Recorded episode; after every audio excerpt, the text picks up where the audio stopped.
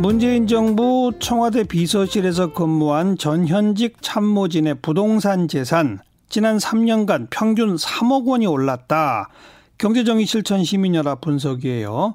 얼마 전에 문재인 정부 출범 이후에 땅값 2천조 원 넘게 올랐다라고 주장했던 경실련인데요. 직접 좀 이야기 듣겠습니다. 경실련의 부동산 건설 개혁 본부의 김성달 국장 안녕하세요. 예, 안녕하세요. 네, 요 비서진들 전현직 비서진들 3억 상승은 어떻게 계산이 나온 겁니까? 네, 저희가 그 부동산 고위공직자들이 다 재산 공개를 하고 있지 않습니까? 관보에. 그렇죠. 그 공개된 걸 토대로 앞 부동산이 뭐 여러 가지가 있지만 아파트와 오피스텔을 중심으로 보유한 네. 그 공직자들의 그 부동산이 얼마나 상승했는지 저희가 그 부동산 시세 사이트 국민은행 시세 정보를 통해서 가격 변화를 조사한 겁니다. 예, 예. 네, 가격 변화 조사했더니 2017년 기준으로는 그 부동산의 아파트 오피스텔 가격이 평당 8억 2천이었는데 1인당 평균 평균. 지금은 음. 예 1인당 평균 8억 2천으로 나왔는데 그 가격들이 다 상승해서 네. 2019년 11월 현재로 보니까 어 11억 4천만 원으로 평균이 올라간 걸로 나옵니다. 그래서 3억 예. 2천만 원 정도 예. 상승했다. 제가 이걸 발표를 한 거죠. 그 관보에 공개된 거는 공시지가로 공개하나요? 어떻게 공개하나요? 네, 그 관련 법에 그 공시지가의 그 재산을 투명하게 공개하자는 취지임에도 불구하고 예. 공개를 공개 내용 기준은 공시지가입니다. 그죠? 공시지가 또는 어. 공시가격입니다. 그래서 저희가 이거를 실거래나 시세돈으로 가는 게 법의 취지에 맞는데 네, 이걸 왜 네. 자꾸 공시지가로 하냐. 오늘도 그 문제를 제기하는 차원도 포함되어 있습니다. 어쨌든 관보에 공개된 거는 2017년 재산 공개, 2018년 재산 공개 매년 합니까? 그렇죠. 광교에는 2017년 3월, 2018년 3월, 2019년 3월 이렇게 음. 정기 공개로 하고 있고요. 그 그렇게- 중간에 이제 또 수시 공개가 이루어지고 근데 그렇게 정기 공개한 것에 관보에 게재된 상승 액수는 사실 얼마 안 네. 되겠죠. 그렇죠. 저희들이 그 신고한 금액 과 또 그 공개한 시점의 시세도 비교를 해봤습니다. 예, 예. 왜냐하면 이게 전현직 공무원들이 다 계신 건 아니잖아요. 예. 2017년 기준으로 신고가와 그 해 기준 시세를 비교하면 그 해 기준으로는 그렇게 비교하면 신고가는 3년 동안 1억 3천만 원 정도 오른 걸로 보여집니다. 네, 근데 네. 시세 기준으로 하면 저희가 오늘 밝힌 것처럼 3.2억 이렇게 오른 것으로 그 나타나는 거죠. 이런 발표를 하자 오늘 청와대는 청와대 참모들 가운데는 재산이 는 사람도 있고 줄어든 사람도 있고 그대로인 사람도 있다. 네. 소수 사례를 일반화하지 않았으면 좋겠다 이렇게 네. 말했거든요. 뭐라고 반박하시겠어요? 네, 저희는 그거에 대해서 저희도 오늘 조문자는 입장을 냈는데요. 사실 오늘 저희가 발표한 것은 그 소수 사례가 아니라 음. 비서실의 전수조사입니다. 또 전현직을 다 포함해서 예. 가지고 있다고 신고한 부동산 60 다섯 명이 아파트와 오피스텔을 가지고 있다고 했고 예. 그 건수로는 다주택까지 포함하면 100건이 되거든요. 예. 그 100건에 대한 가격 변화를 조사해서 밝힌 건데 이거를 소수 사례라고 한다면 알겠어요. 그야말로 오히려 좀 현실에 맞지 않는 얘기다. 이것뿐만 아니라 얼마 전에 경실련은 문재인 정부 들어서 뭐 2천조 원 상승했다 이런 발표 있었지 않습니까? 네. 그것의 네. 근거는 뭡니까? 예, 저희가 이제 땅값을 추정해서 발표를 했는데요. 사실 땅값은 정부가 이미 발표하고 있는 금액이 있습니다. 정부가 전체 대한민국 전체 토지를 감정평가해서 발표한 금액이 공시지가거든요. 예. 그 공시지가 총액을 발표를 했는데 그게 5,500조 원입니다.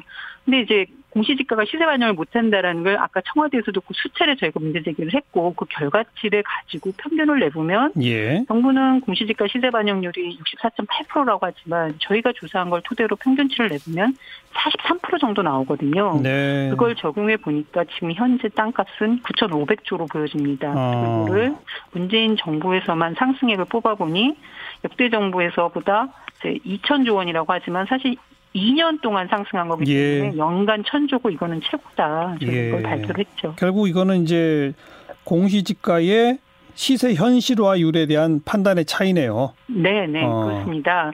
그 저희는 여러 가지 사례 조사를 했는데요. 저희가 아파트 부지 또 거래된 빌딩 부지 또는 지방에 있는 대도시 부지, 최고가 부지 되게 다양한 사례 조사를 거의 천여 건 가까이 해서 문재인 예. 정부에서만 발표해 왔는데 예, 예. 그걸 토대로 보면 공시지가 시세 반영률은 3, 40%입니다. 그래서 저희가 33%라는 평균치를 냈는데 정부는 이에 대해서 64.8%라고 하지만 음. 정작 이 수치가 어떻게 나왔는지에 대한 근거 자료를 하나도 공개를 하지 않고 있어요. 네. 저희는 낱낱이 다 알려드리고 있음에도 불구하고 네. 이거에 대한 신뢰도를 주장하는 것이 주장에서 끝날 게 아니라 검증이 돼야 되는 게 지금은 매우 중요한 그런 음. 상황이죠.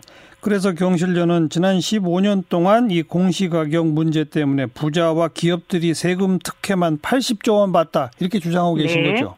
예, 왜냐하면 그 공시지가 과세체계가 부동산 과세체계가 이원화돼 있는 겁니다. 2005년부터 예, 예. 최근 토지와 건물을 통합평가한 공시가격인데 이게 시세의 한 70%에 육박한 수준으로 과세가 되고 있는 반면 음. 그 법인들이 소유한 빌딩 같은 토지는 지금도 그 과거처럼 그 통합평가가 아닌 땅은 공시지가, 건물은 네. 건물가로 부세를 하고 있거든요. 네. 근데 공시지가 시세 반영률이 아까 말씀 계속 강조하는 거 3, 40%에 불과하니 단순 비교했을 때는 아파트 보유자에 비해서 절반밖에 되지 않고 있는 거다. 그러니까 세금 특혜다.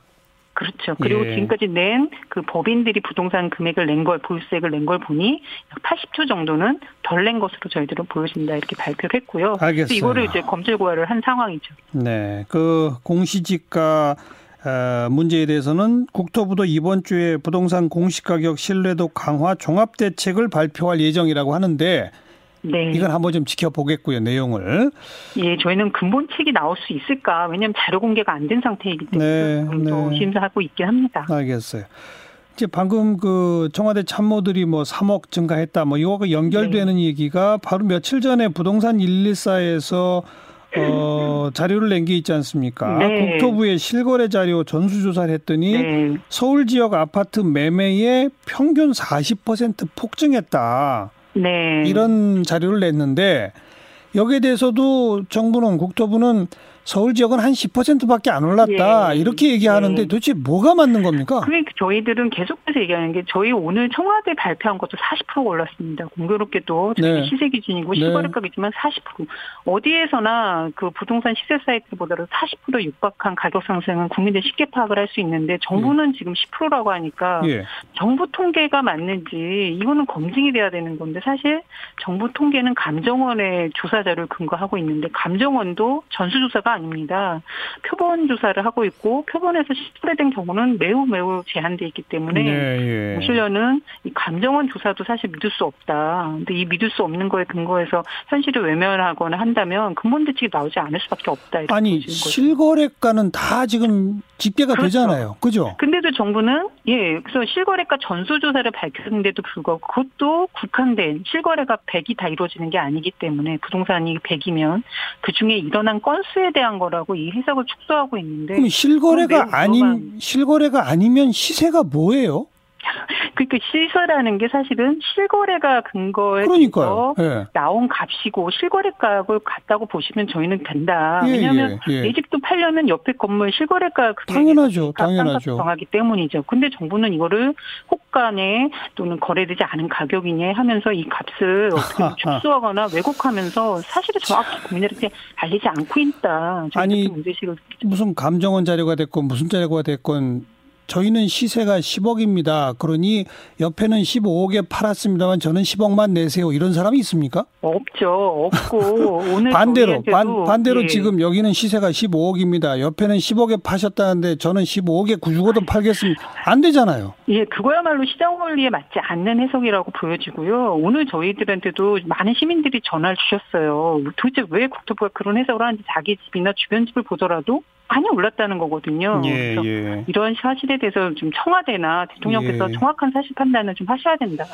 이런 그렇죠. 의미로 제가 오늘도 네. 자료 발표를 한 겁니다. 지난번에 국민과의 대화에서도 뭐 전국적으로는 부동산 가격을 안정시켰다 이런 표현을 나왔습니다만 국민들 눈에는 네. 서울 지역의 폭등을 보고 있거든요. 예, 예. 여기에 대해서는 분명히 인정할 거 인정하고 뭐 다른 대책을 내놓든지 분석을 내놓든지 하는 것이 저는 순서일 것 같네요. 네. 네. 그래서 저희들이 올해뿐 오늘뿐 아니라 앞으로도 네. 대통령이나 국토부 장관이 좀 정확한 지시를 알 수 있도록 예. 진실을 좀 계속해서 밝혀 나가려고 합니다. 그, 그래서 정부 측에 지금 저 끝장 토론 하자고 지금 제안하신 거죠? 네, 저희는 이번 주에 당장 하고 빠를수록 좋다고 봅니다. 이 논란이 빨리 해소가 돼야 예. 근본들이 나올 수가 있는 그, 그 때문에. 끝장 토론은 상대가 누구예요? 경실련하고 누- 국토부 장관 누굽니까? 네, 저희는 국토부 장관이 아. 최소한 나오시고 정책 책임자이며 뭐 실장님이나 네. 뭐 하관급이 나와야 된다고 요구는 하고 있습니다. 네. 아직 반응 없죠. 저희한테는 공식적으로 문서로 제안 온 건 하나도 없습니다. 예. 예, 지켜볼게요. 고맙습니다.